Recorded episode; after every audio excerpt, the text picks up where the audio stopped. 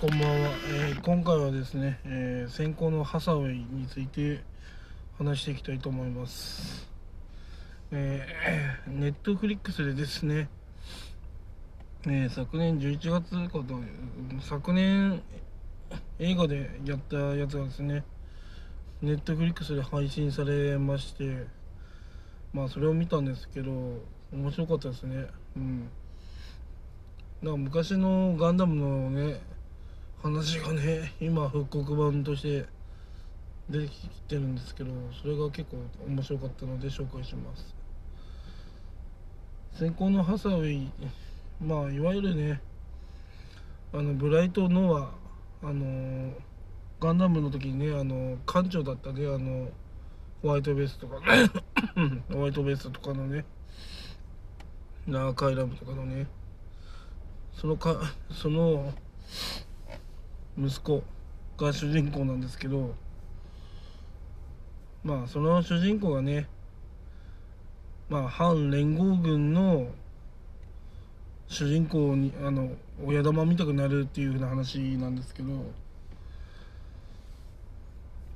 まあ要は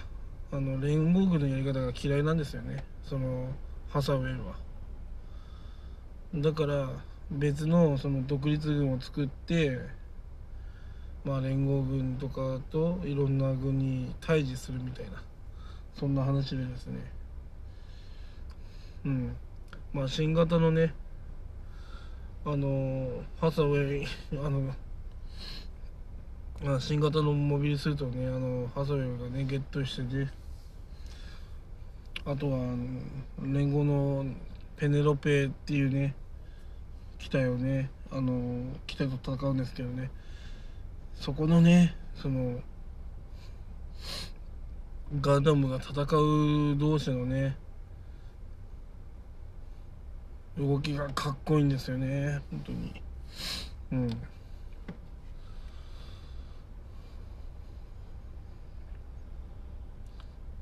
あと絵とかもね結構ね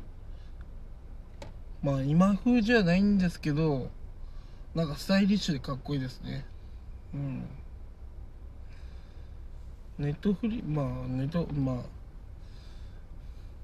ああこんな面白いのかなと思ってねガンダムねなんか映像は綺麗だし。だって続編だったらね見に行きたいなって思うような映画でした。うん。あれなんですね逆襲のシャアからねもうハサウェイ・ノアはねあの出てるんですけどハサウェイ・ノアはそのねあのかあの MS をモビルスーツを強奪して戦ったっていう経歴があるんですよ1回だけ。1回一機体ねあの倒してる実績があるんです。まあ軍事会議では倒したから不問になったみたいですけど。それで日本に戻って日本というかこう地球に戻ってきてまあ要はね何がしたいかというと逆襲のシャアでみんながまあ死んでいったわけですけどもそれを無駄にしないためにねあのハサウェイ・ノアはそのこの先100年1000年2000年先のことを考えて行動するわけですよ。ね。まあでもあの普通に生きてるね一般市民にとっては明日のね生きることが大事っていうかそういうなんだろうな一般市民とそのねまあエリートエリートみたいなそのハサウェイ・ノアのね生き方が全く異なるわけですよね。うん。だからそこがねちょっとハサウェイ・ノアのちょっと悩みでもあるというか一般市民のためにも頑張ってるっていうことなのに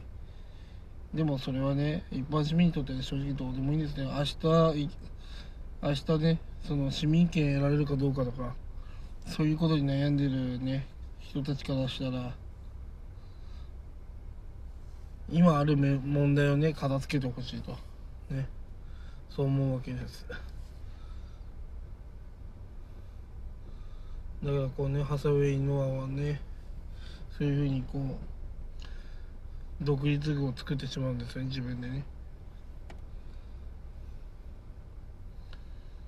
うん。機体もかっこいいんですよね。本当に見てもらいたいですけど。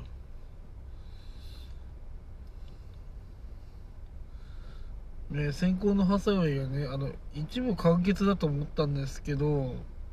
そうじゃないみたいですね。続編があるみたいで。何何部やるのかな。3部ぐらいやりそうな感じがするんですよね。うん。結構丁寧に作ってあるので。最初宇宙から地球に降り降り立ってそしてモビルスーツを奪ってまあまた戦っていくっていう状況なんですけど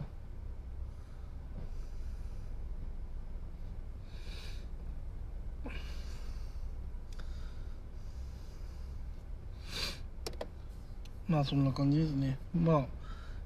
ガンダム好きな人はもちろんねあの昔のガンダムは知ってるけど新しいガンダムを知らないとかね。まあいろんなガンダム好きいると思うんですけど先行のハサウェイはもういいですね本当やっぱこう昔の映像じゃなくてこう今今今の技術をこう取り入れて綺麗にかっこよくてガンダムが待ってるのを見てねしびれましたね。まあそんな感じで、まあネットフリックス見てる人は見れるので、まあネットフリで見てみてください。うん、最高なんで以上です。